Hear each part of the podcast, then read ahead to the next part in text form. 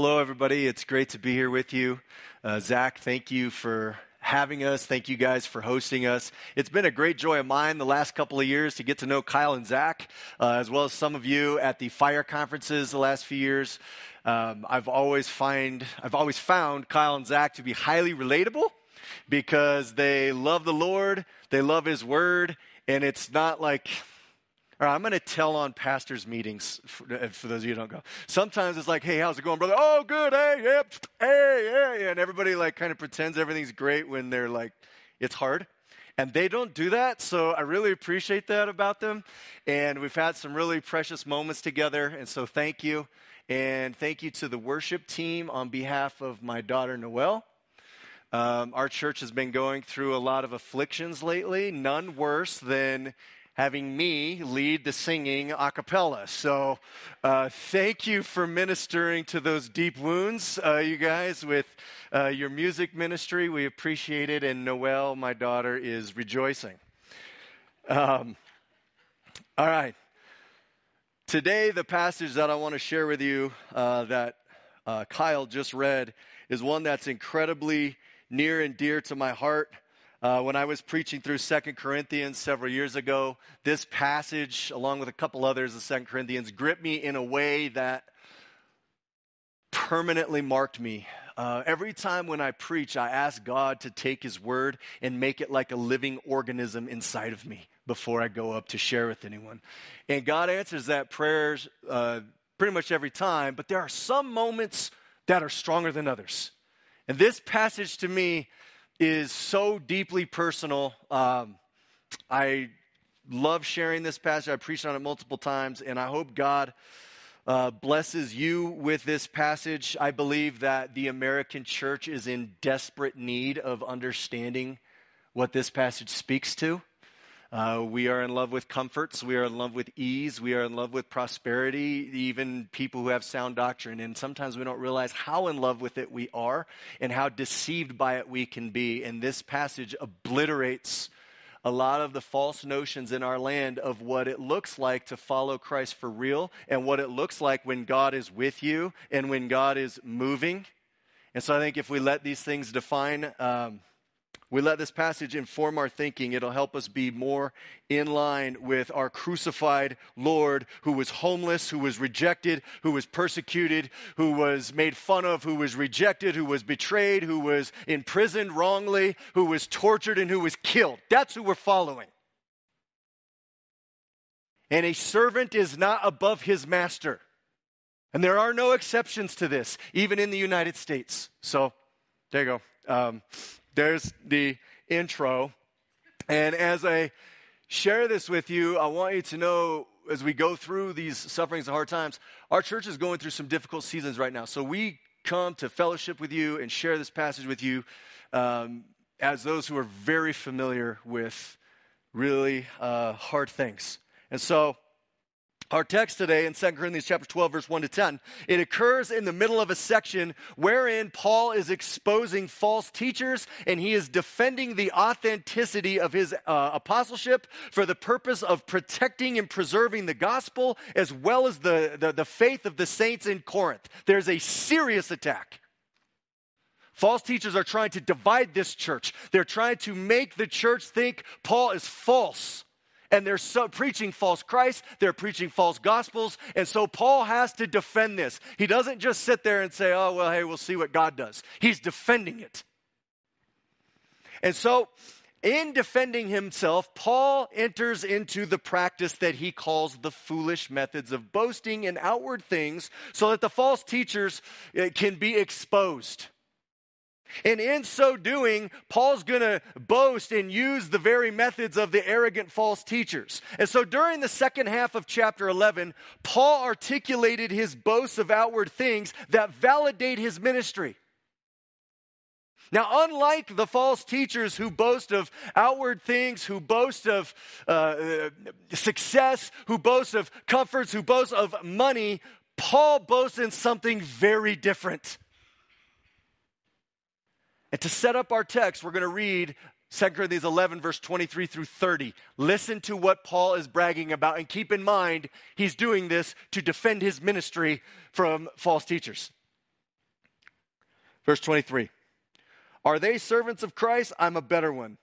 I'm talking like a madman, with far greater labors, far more imprisonments, and countless beatings, and often near death. Five times I received at the hands of the Jews the 40 lashes less one. Three times I was beaten with rods. Once I was stoned. Three times I was shipwrecked. A night and a day I was adrift at sea, on frequent journeys, in danger from rivers, danger from robbers, danger from my own people, danger from Gentiles, danger in the city, danger in the wilderness, danger at sea, danger from false brothers in toil and hardship through many a sleepless night, in hunger and thirst, often without food, in cold and exposure. And apart from other things, there is the daily pressure on me of my anxiety for all the churches.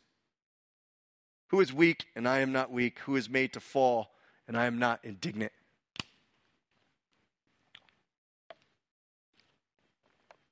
If you were a minister and you had planted this church and you loved it dearly with all that you are, and these wolves were attacking it, and you have to defend your ministry, is this the list you'd give? How do we know you're from God? I'm persecuted all the time. That's how. I've been imprisoned. I've been beaten multiple times. Yeah, my, my ship wrecks every time I try to go somewhere. It doesn't matter where I go. I go to the wilderness, I'm in danger. Uh, I go to the city, I'm in danger there too. The Jews don't like me. The Gentiles like me. The, the don't like me. The fake Christians don't like me. And you know what? Sometimes when I minister, I don't even have enough food to get full. I have enough to stay alive, but not to get full. I don't even have enough clothing to stay warm. I got enough to stay alive, but not to stay, uh, but but not to be worn. That's how you know.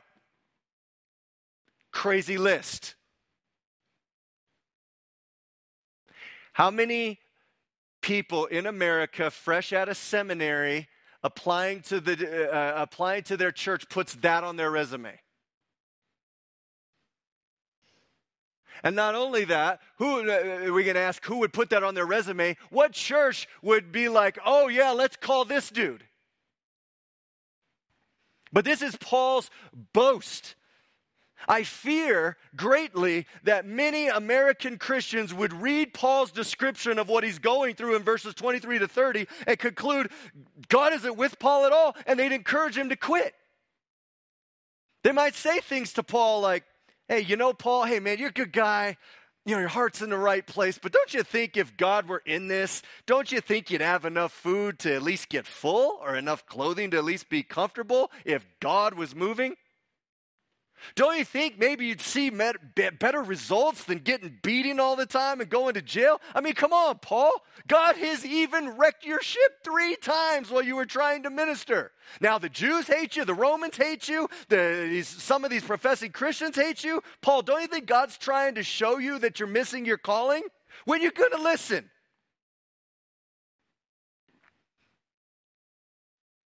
How many people you think would talk to Paul that way?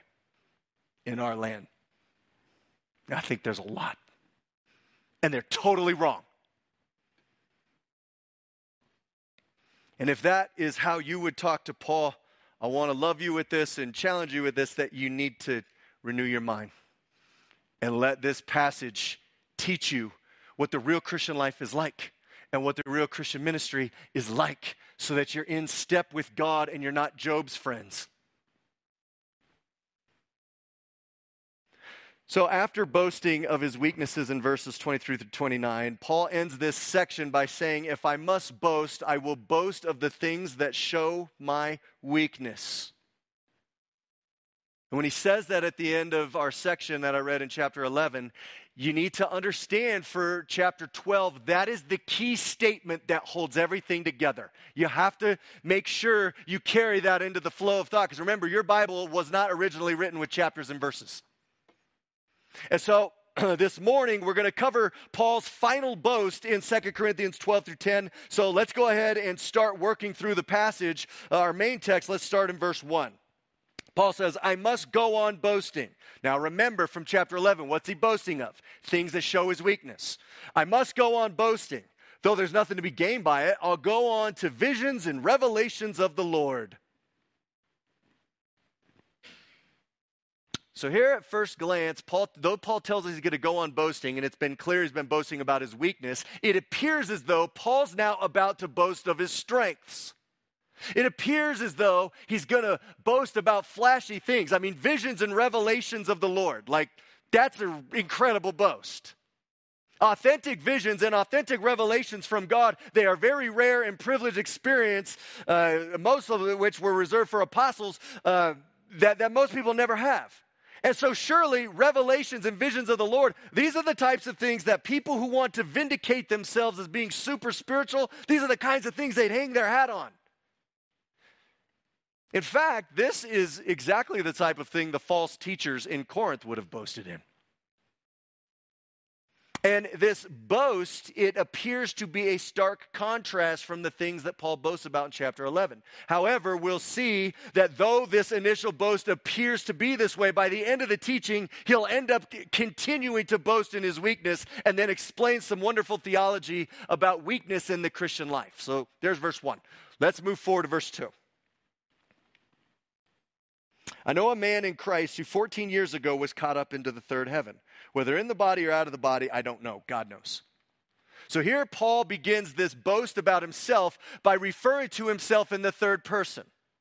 I'll comment more about this in a couple of verses, but for now, I'll simply say I believe that he's talking about himself in the third person because he's already told us, remember in chapter 11, he feels uncomfortable boasting. I'm talking like a madman. So here's he's going to start talking about himself in the third person. Excuse me. And so, this man Paul speaks of is a man in Christ who's taken up into the third heaven. What's the third heaven? Okay, for the sake of time, I don't have, I'm not going to deeply unpack this, but the Bible, I believe, my view, speaks of heaven in three different realms. Heavens are just called the sky, where rain comes from. There's psalms that speak of that, that call it heavens. Heavens also speak to the place where the, sun, where the stars are. So to us, it'd be like outer space. That's called heavens. And then heaven is also the throne room and dwelling place of God. Three heavens. And so when Paul speaks to the third heaven, he's talking about the throne room of God and the dwelling of God. So this person he's boasting about, he doesn't even know, which is himself, whether it's in the body or not in the body, he was taken up to the dwelling place of God for these visions and revelations. Like, wow. And so let's look at the next verse and listen to how Paul describes that experience. Verse 3. Paul says, And I know that this man was caught up into paradise, whether in the body or out of the body, I don't know. God knows. So now we get this description here of this place, and it's called paradise. And this place being called paradise, I don't think it's different place than the third heaven. It's the same place. Being in the third heaven or in paradise is being in the dwelling place of God. Paradise is a common description in the scriptures for the dwelling of God. Remember, Jesus said in Luke 23 43 to the thief on the cross, Today you'll be with me where? In paradise. In Revelation 2, verse 7, Jesus promised the church in Ephesus, To the one who conquers, I will grant to eat of the tree of life, which is in the paradise of God. And so, what makes heaven a paradise is the wonderful truth that God is there and that He dwells among His people.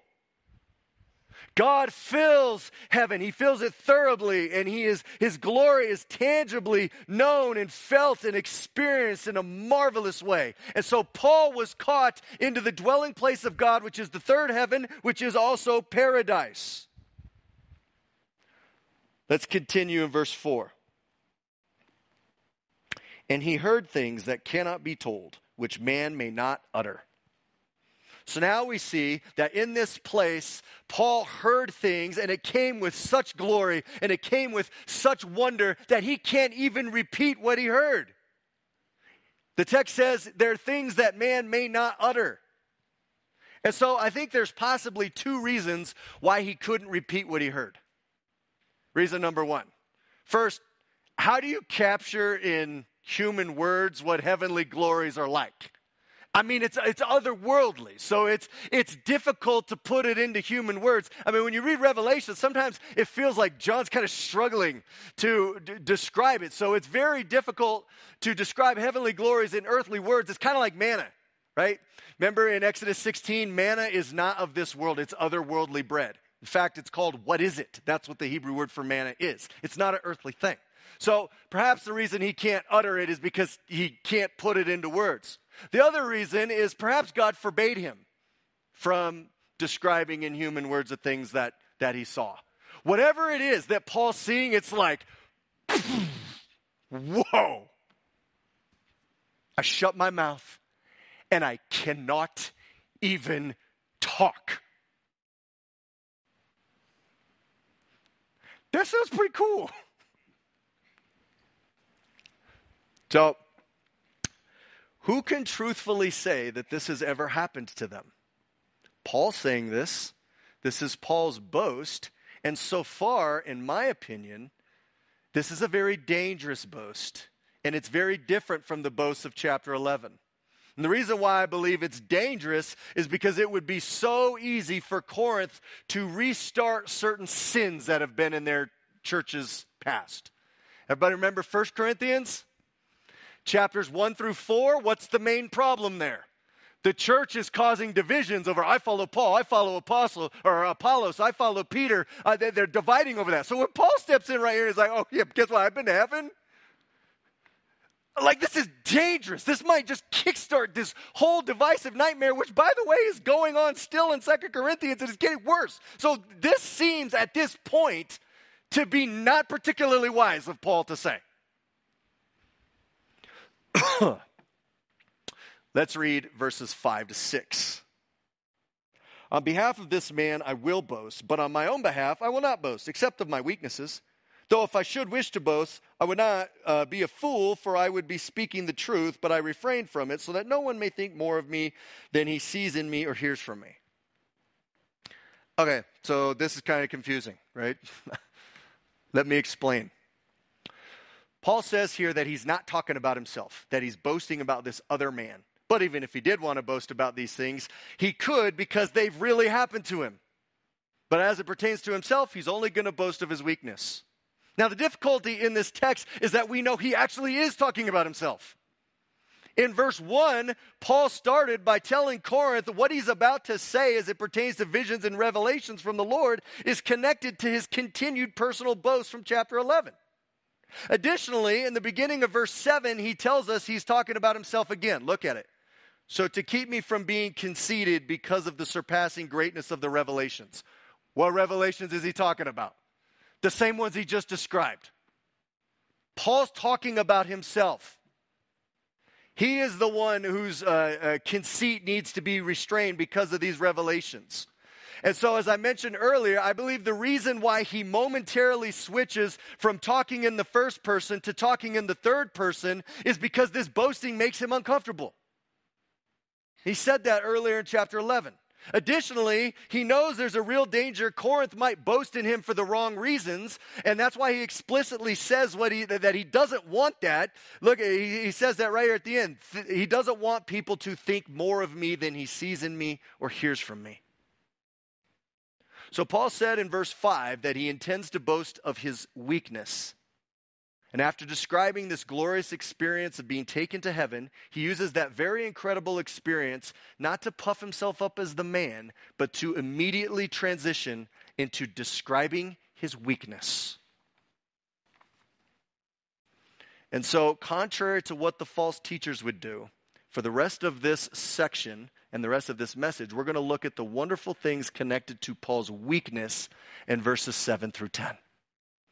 So there you go. There's the setup. Now, the good stuff. This is my favorite part. Let's read verses 7 to 10.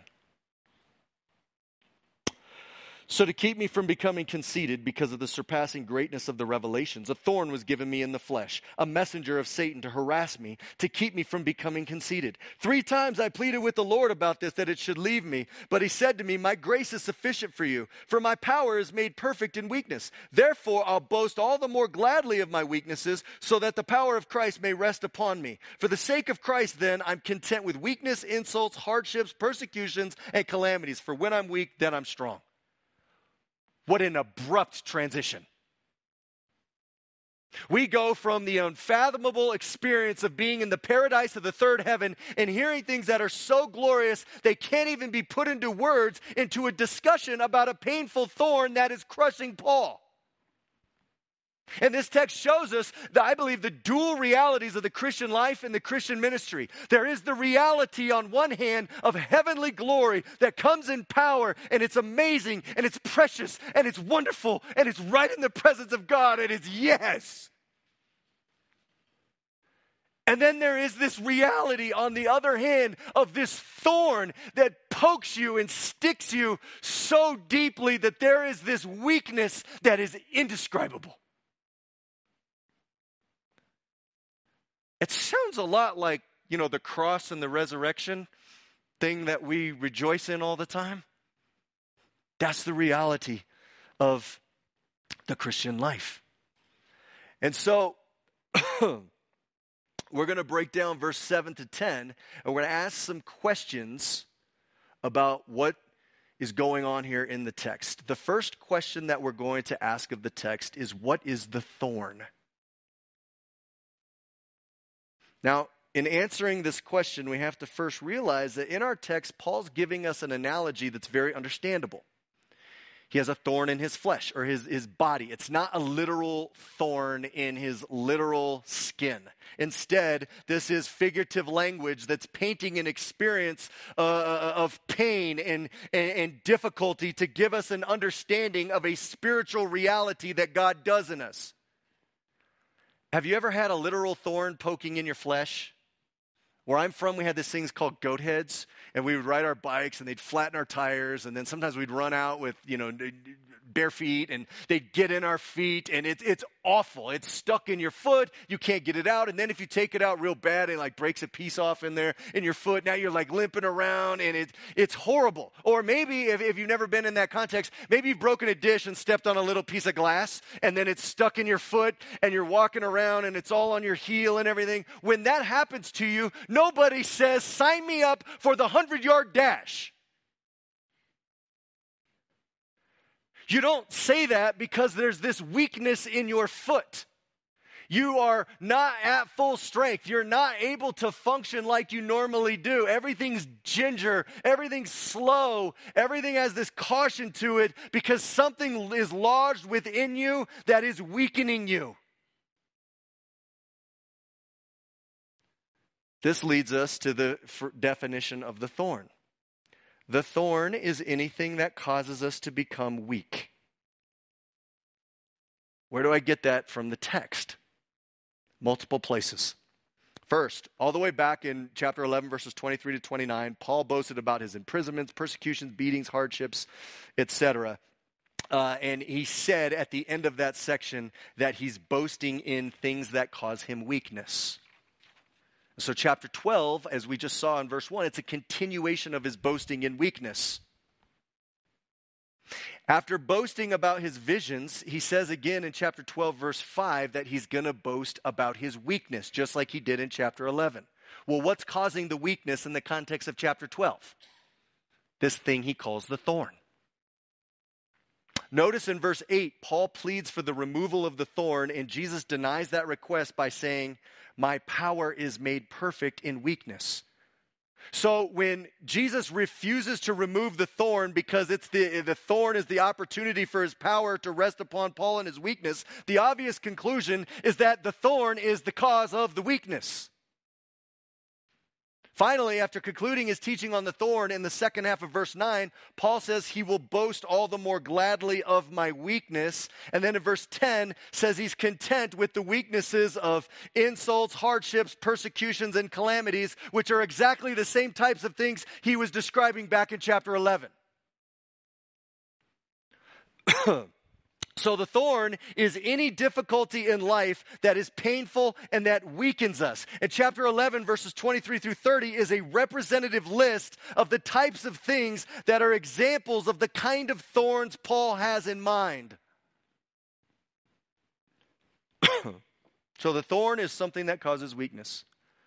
Now, the next crucial question we have to ask of verses 7 through 10 is where does this thorn come from? There are two answers in the text. And I want to plead with you to grasp this. It is critical for your life as a Christian that you understand the thorns of your life come from two places. Let's start with the first one. First one is found in verse 7. So, to keep me from becoming conceited because of the surpassing greatness of the revelations, a thorn was given me in the flesh, a messenger of Satan to harass me, to keep me from becoming conceited. So here we see that the thorn in the flesh, it comes from Satan. This is very important to realize. And ironically, the same verse that says the thorn is a messenger of Satan that comes to harass Paul, he says that this thorn is sent to keep him from being conceited. Well, does that sound like something Satan would want? Satan doesn't want us to not be conceited. He wants us to be conceited. Now, Paul says this thorn comes from Satan. It's his messenger of Satan to harass us, to keep us from becoming conceited. Satan doesn't want to keep us from becoming conceited. Who wants that? God. There are two spiritual, supernatural beings at work in your thorns Satan and God.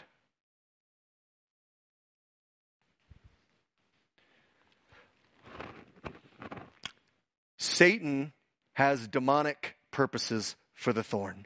God has good purposes for the thorn. And God is the Lord of the thorn.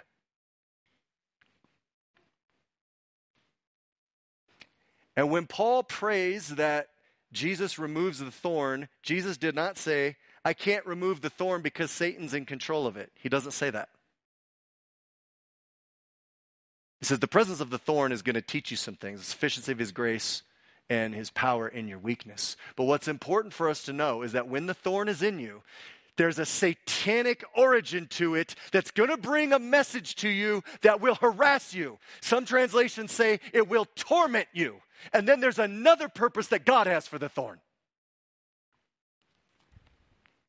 And it's very important for us to realize this as Christians because when thorns come into your life, when they lodge into you and they overwhelm you with pain and they drown you in weakness and they threaten to undo you, you have to be alert that Satan has one purpose for the thorn and God has another purpose for the thorn because I guarantee you, you're going to be tempted to believe Satan's lies about how to interpret the thorn.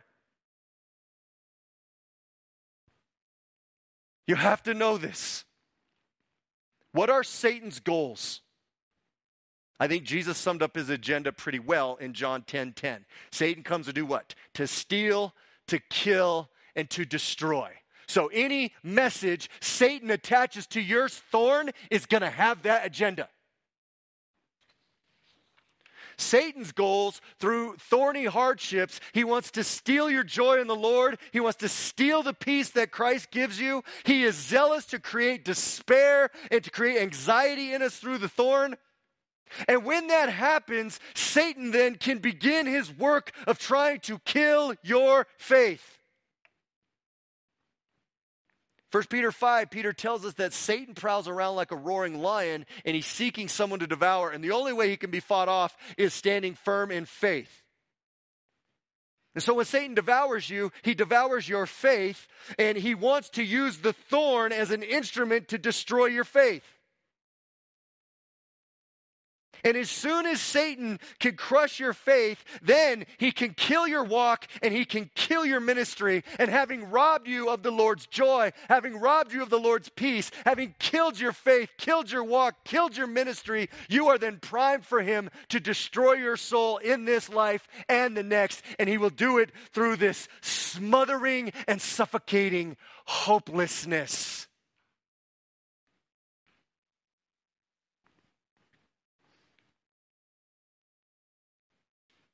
Paul said the thorny satanic messenger is sent to harass him. Other translations translate that word as torment him. And oh, how true that is. If, in the middle of the thorn, in the middle of the thorns of persecution from people in your life whom you love, in the middle of the thorn of suffering physical beatings for Christ, in the middle of the thorn of sitting in jail for your faith, in the middle of the thorn of opening the fridge and not finding as much food as you want for yourself or the kids, in the middle of debilitating health problems, in the middle of carrying the painful anxiety of what's going on in the church and the lives of your dear brothers and sisters, Satan comes and he torments you with lies and he torments you with accusations about what the thorns mean.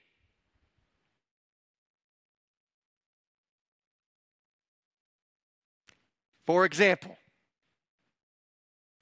it is not limited to this, but here is a wordy example that's come to me from Satan and people I know. Satan wants you to believe that the thorn, it's a sign from God. It's a sign that God is not good and that, that, He's lied to you. He wants you to believe the thorn's a sign from God that He's not with you and that God has left you. He wants you to believe the thorn is a sign from God that you should quit your ministry. He wants you to believe the thorns are evidence from heaven that you're too over the top in following Jesus and you're paying a painful cost as a result. Satan wants you to believe the thorns of anxiety for the churches that you carry. It's the proof that being an intimate part of the body, it's too painful, it's too costly. Just sit yourself back and kind of coast. Don't get too close. It isn't worth it. He wants you to believe you're not really a Christian. Because if you're a Christian, uh, why are these hard things happening to you? And so, since you're not really a Christian, you should just give up. And the present thorn that's painfully pricking you, it's proof from God of your illegitimacy as a Christian, and especially as one who would seek to minister to others and evangelize the lost. And so, from Satan, he communicates to you, he, he comes and tells you, stop serving the Lord, stop following. You need to quit. The thorns are the proof.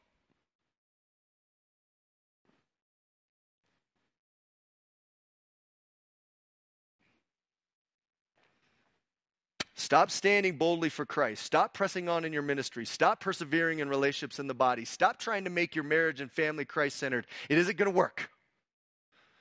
Those are some of the thoughts Satan uses to torment you while the thorn is piercing you. And during these times, he likes to send Job's friends to you and in these points of vulnerability, Satan likes to minister to you while they sit there and water these seeds of doubt that Satan's sowing into your mind. Here's the proof from God you're not doing what you should be doing, you're not following the Lord. Quit.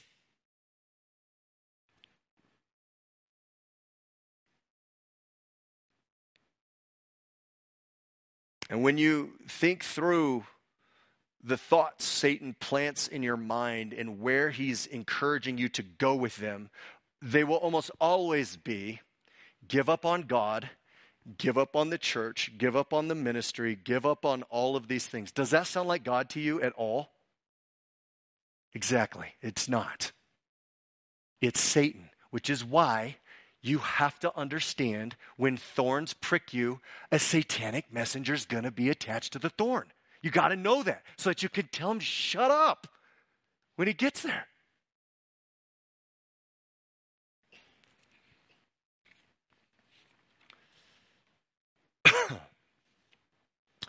so that's what Satan's doing in the thorn. God is doing something quite different.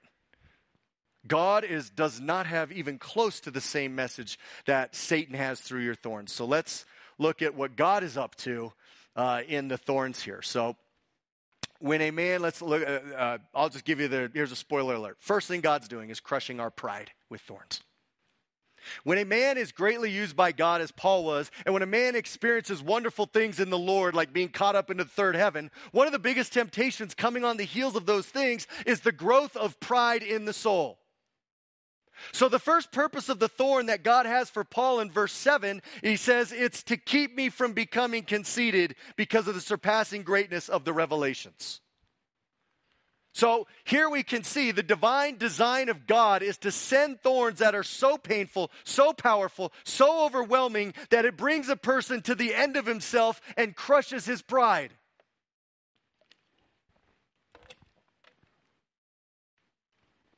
That's exactly what Paul said happened to him back in chapter 1 of 2 Corinthians, when in 2 Corinthians 1, verse 8 and 9, he said he was so crushed by one of these thorns that it made him want to die.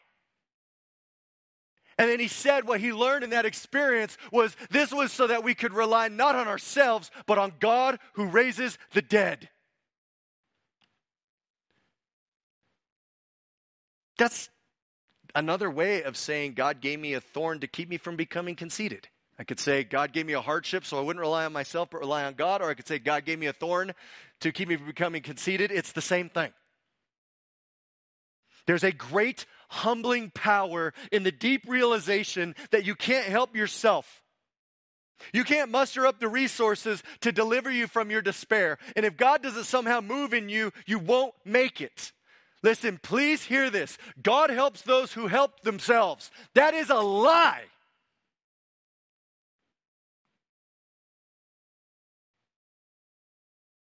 The truth is, God crushes those who help themselves so that they can learn to live off of His help rather than their own. Psalm 121 says, I lift my eyes up to the hills. Where does my help come from? My help comes from the Lord, the maker of heaven and earth. Have you ever meditated on what it doesn't say? I think it's great that it does not say, I lift my eyes up to the mirror. Where does my help come from? My help comes from me, baby. It doesn't say that. Praise God. yeah.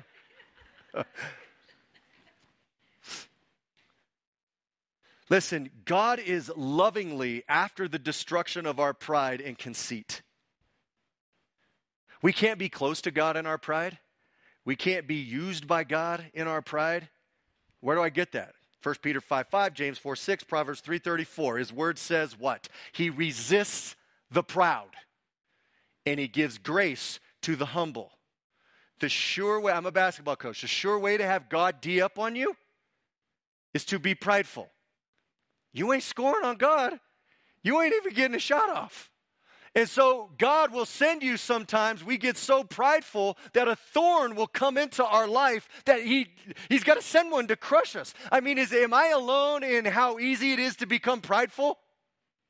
I could go in the gym by myself and like I, you know I'm working out and like I hit a few threes in a row and after about three threes I'm just like bang yeah and, and uh, I'm all full of myself. It's so easy to get prideful.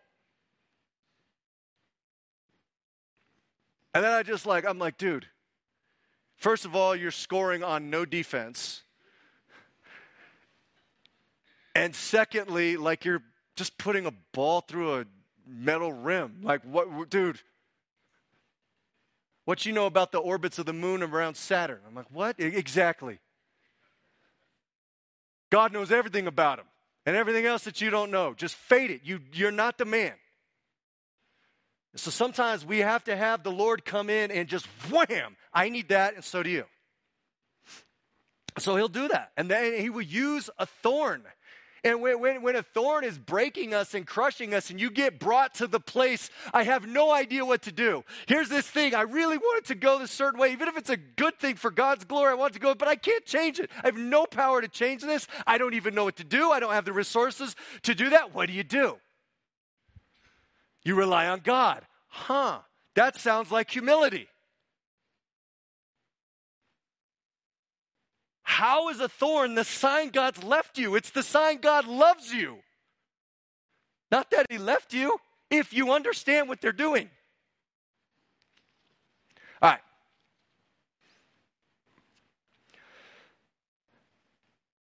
The purpose of God in sending the thorn is not only to crush our pride, but also to do something else, according to verses 8 and 9. Let's look.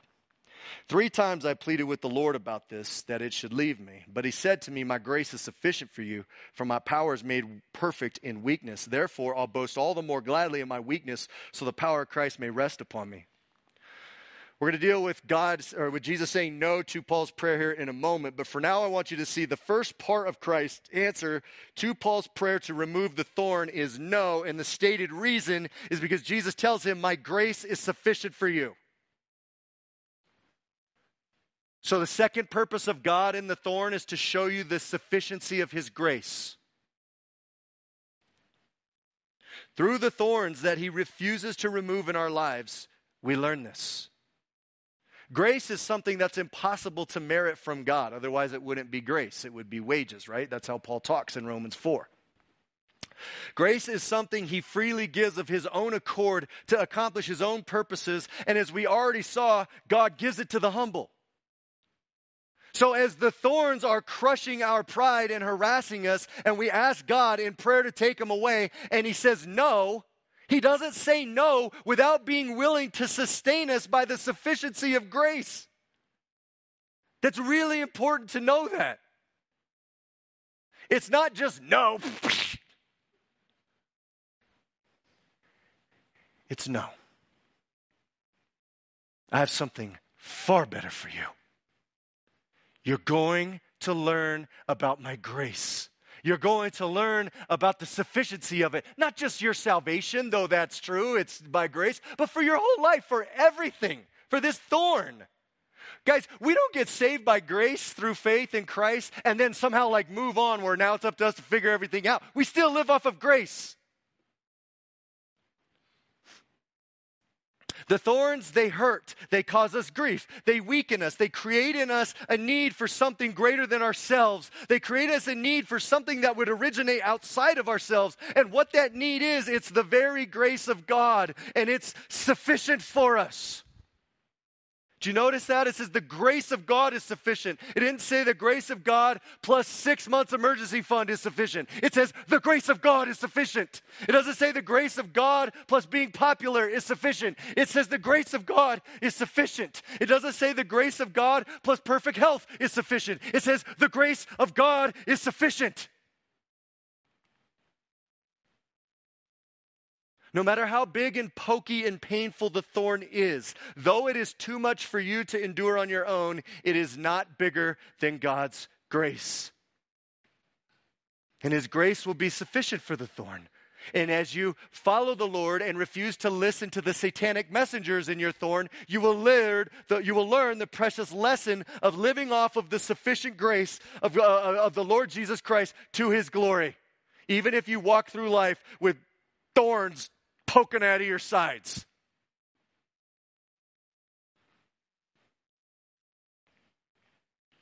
His grace is sufficient. There is not a greater lesson a Christian could learn. Now, the next stated purpose of God in sending thorns to his people is that he does this in order to weaken us so that in our weakness, his power will rest upon us. Look at the rest of Christ's response to Paul's prayer in verse 9. Jesus says here, My power is made perfect in weakness.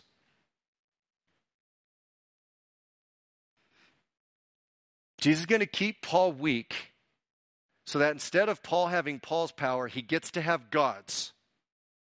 That's a cool reason not to answer a prayer.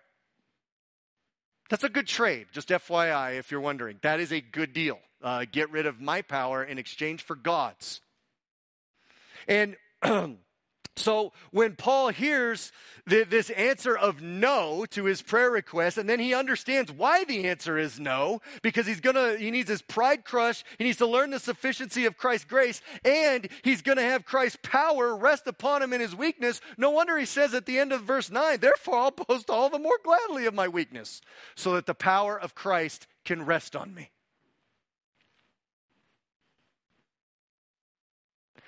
He's hurting. He's weeping. He's crushed. There's, there's this, ah, oh, just that, that everybody who's ever tried to serve Jesus for real has experienced. And he's pleading with God, I want it to stop. But then once he understands why it's not stopping, Paul's like, yeah, okay, cool.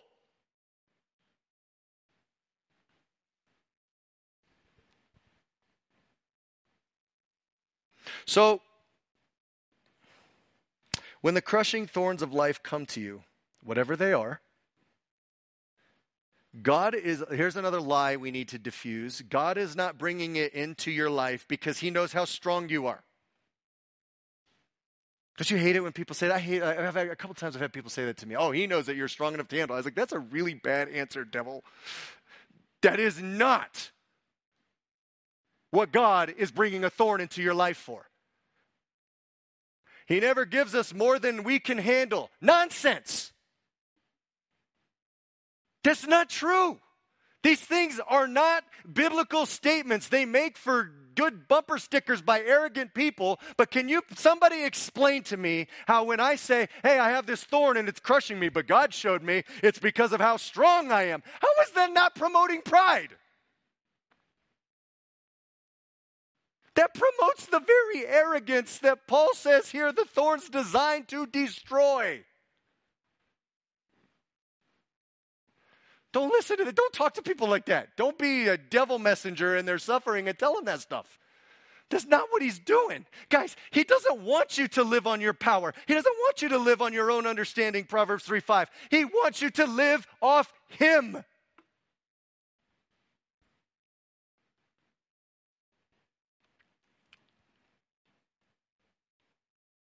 He is not trying to turn you into the Christian version of Captain America.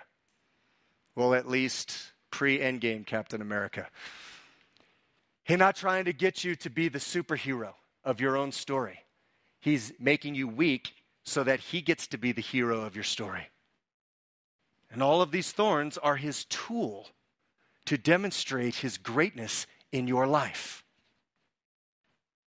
Praise God. So when Paul prayed and asked God to remove the thorn, Jesus tells him the reason he didn't do it is not because Paul didn't have enough faith.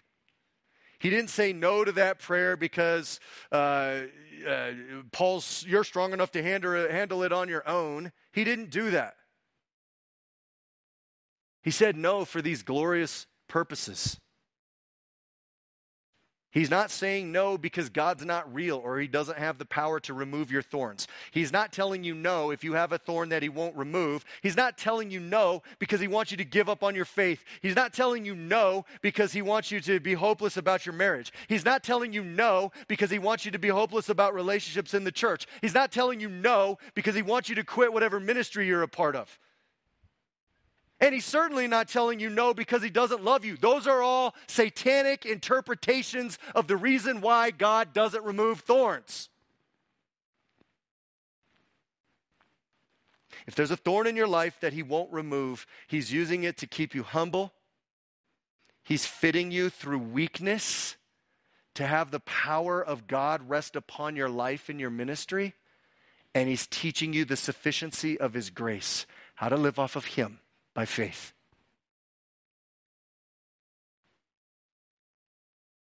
I think that's fantastic.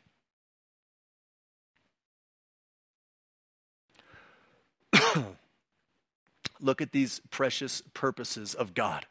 They're very loving, they're sin destroying, they're God honoring, and they're all accomplished through the painful and human strength consuming thorn. So when you look at what God is doing through the thorns, what God Himself tells you in the Word He's doing, you can ask the question where is God in the thorns of life and His refusal to move them? Where is He? Where are you, God? He is right there. He's right there doing awesome things for you, the best things that could ever be done for you. And if you understand that, if you understand this from His Word, and by faith you have eyes to see, then you can do what Paul did.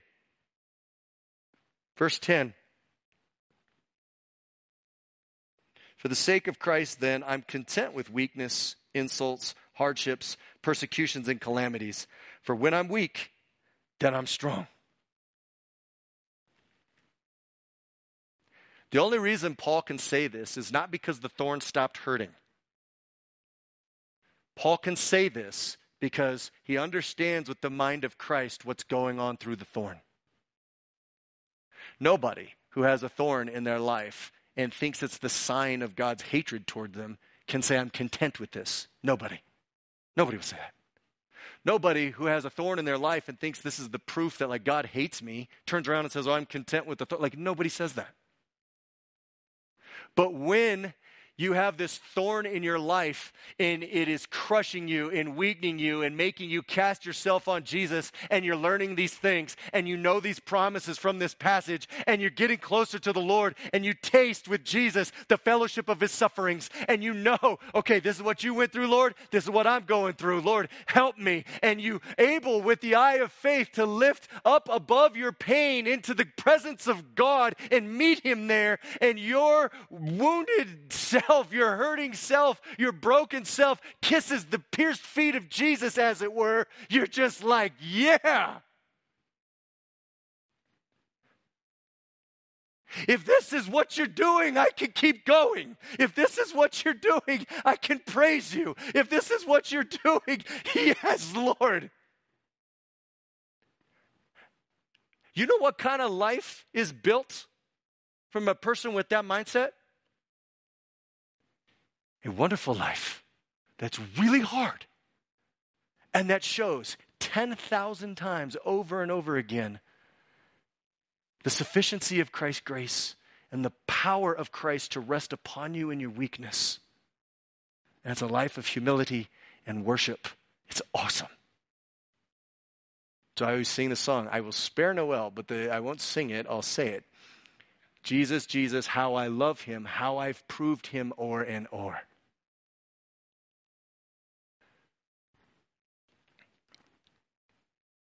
So if you interpret the thorns rightly, they won't do to you what they fear they what you fear they might, namely destroy your walk or your witness or your ministry. Instead, you're going to learn these wonderful things. And I want to ask you, by way of, give you some questions to ask yourself, what would the difference in your joy and your peace and your love and your selflessness be if you regularly had great confidence that God was doing these things to you in the thorns of your life? How different would your life look? How different would your emotional life look? How different would your prayer life look? How different would all those things look if you understood why the thorns are in your life? The thorn's going to lodge in you. It's going to torment you. It's going to be painful. And in the middle of it, in the weakness of faith, you can plant yourself in the belief God's killing your pride, He's sustaining you with His grace, and His power is going to be poured out on you. That is a very humanly weak way to live. That is a very humble way to live. And at the same time, it is super powerful. Because God said, or Paul said, when I'm weak, then I'm strong.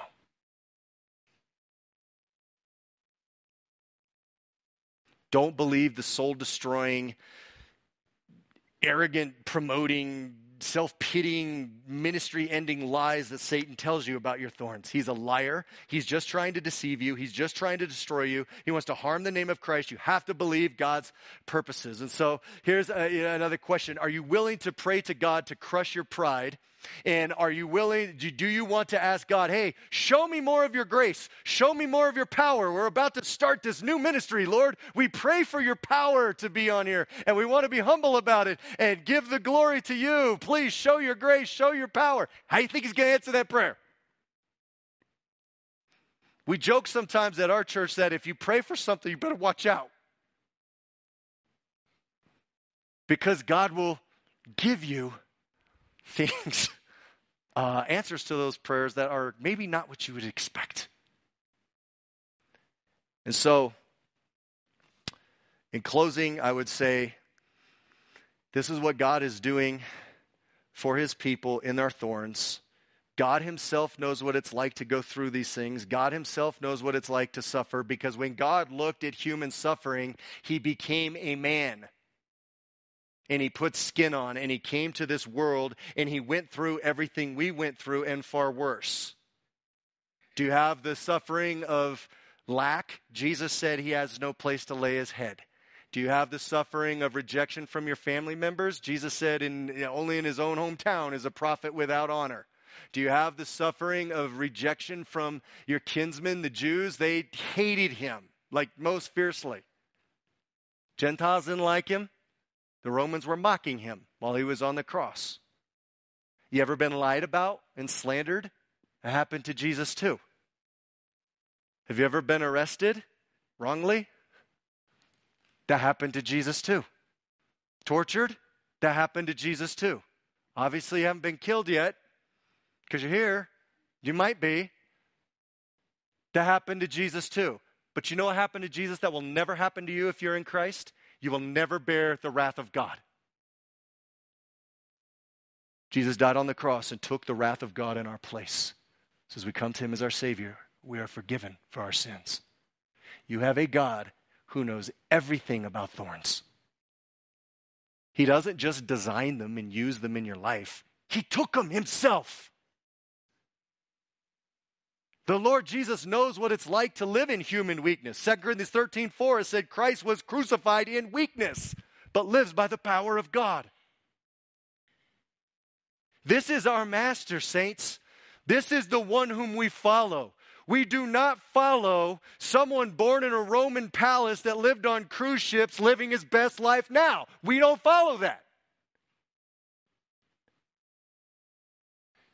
We follow a crucified Savior, and where He is, there we will also be. We are not above Him. He has saved us in this way. He, uh, by embracing His own suffering and death, He meets us in this. He walks us through these valleys. He's with us in the thorns. He sends the thorns. He defeats Satan. And what do we have to do? Believe, trust, follow, persevere, hope in Him, rejoice in Him, stay at it. So, anyways, this is what God's doing for you, and whatever thorn is in your life right now. And it is my deep, deep, deep burden to see people in our land changed into the type of Christian that doesn't say, I know I'm a Christian because I went on three cruises last year. Says, I know I'm a Christian because I have been faithful to God and I'm rejected and I'm suffering and I'm persecuted and I have all these things attacking me, but I stand firm in my master. I follow him in his bloody feet and I kiss him and I bear the marks of Jesus in my body. I know him. I'm sold out. I ride with him. Let's go. What can man do to me? All he can do is kill you. Let's do it. You will never be that kind of Christian if you interpret your thorns the wrong way. So, uh, as we close in prayer, uh, there are a couple of people in our church that I want to pray for right now who are going through some difficult thorns. Uh, a member of our church, Carissa Demuth, is pregnant right now. Uh, she is tomorrow will be 23 weeks along, and she has some bleeding issues and infection risks that her life is l- legitimately in danger, and so is the baby's. And she has to stay hospitalized the remainder of her pregnancy because things could change like that. And her husband Jeremiah and her, if you guys ever get to meet Jeremiah and Carissa, they'll be here probably for the fire conference if she's out of the hospital. They're awesome, and they are persevering very well. But I would like to pray uh, for the baby. And our brother Dan uh, has recently been diagnosed with terminal cancer that he's been given 18 months to live. So uh, he also, I went there Thursday night with Joe, um, a friend of mine over here from our church. We went and Dan's preaching to us. And he's telling us all about his hope in Jesus, and this is why we have Jesus, so that when we die, we're okay. And we ended singing songs. So, uh, Dan's a great guy, but I want to pray for him too. Um, so, anyways, let's uh, please join me in prayer. Father, we thank you for sending your Son to uh, overcome sin, death, and Satan. Lord Jesus, we thank you for how faithfully you lived these things out uh, in our midst. Lord Jesus, as we follow you in faith, God, we thank you for your perfect thorns.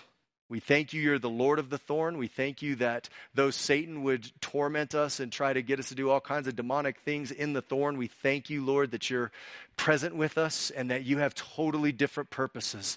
And I pray, Lord God, that you would please help us to interpret our thorns rightly. Help us to be a durable Christian that's been broken uh, by your grace, that's been broken, that hopes in you, that trusts in your grace, that lives on your power, that can endure things in life, that is not so fragile that one little thing goes wrong and we freak out, that we can take it over and over and over again, not because we're strong, but because your power rests upon us, that we know, God, even in our lack, your grace is sufficient, and that we could stand there as these jars of clay and ha- having this treasure inside of us that doesn't break, we can explain to all the nations what's the explanation for our life? Here's the explanation Jesus is risen from the dead. And he is with us, and he keeps us, and he blesses us, and we are not consumed because of his grace. And even if you kill me, it, to die is gain, and I'm with the Lord. God, make us a people like that that burns brightly in the land of comfort worship. And Father, we pray uh, for Carissa and the baby and for Jeremiah. And we ask for your mercy and grace. We ask that you will spare their life, Lord. We thank you through their suffering that they are uh, shining as a light for you so well. Uh, we ask you to spare them. We ask this child, God, would uh, grow into a wonderful Christian that has been weakened and that learns the sufficiency of your grace and that lives in your power and that loves you more than life. Thank you for how Jeremiah and Carissa are exuding this. And Father, lift up our brother Dan, and we thank you, Lord, that uh, though he hears this news about his life, he can look at and say, Death, where is your victory? Death, where is your sting? And rejoice in Christ and sing. And we pray for Dan that you will sustain his faith, that you will sustain his joy, that you will sustain his confidence in Christ, Lord, and that you'll be near to him in a special way. So please, God, help us be more like the real Jesus. We love you and pray that you will get great glory in our lives. And we pray for this in Jesus' name. Amen.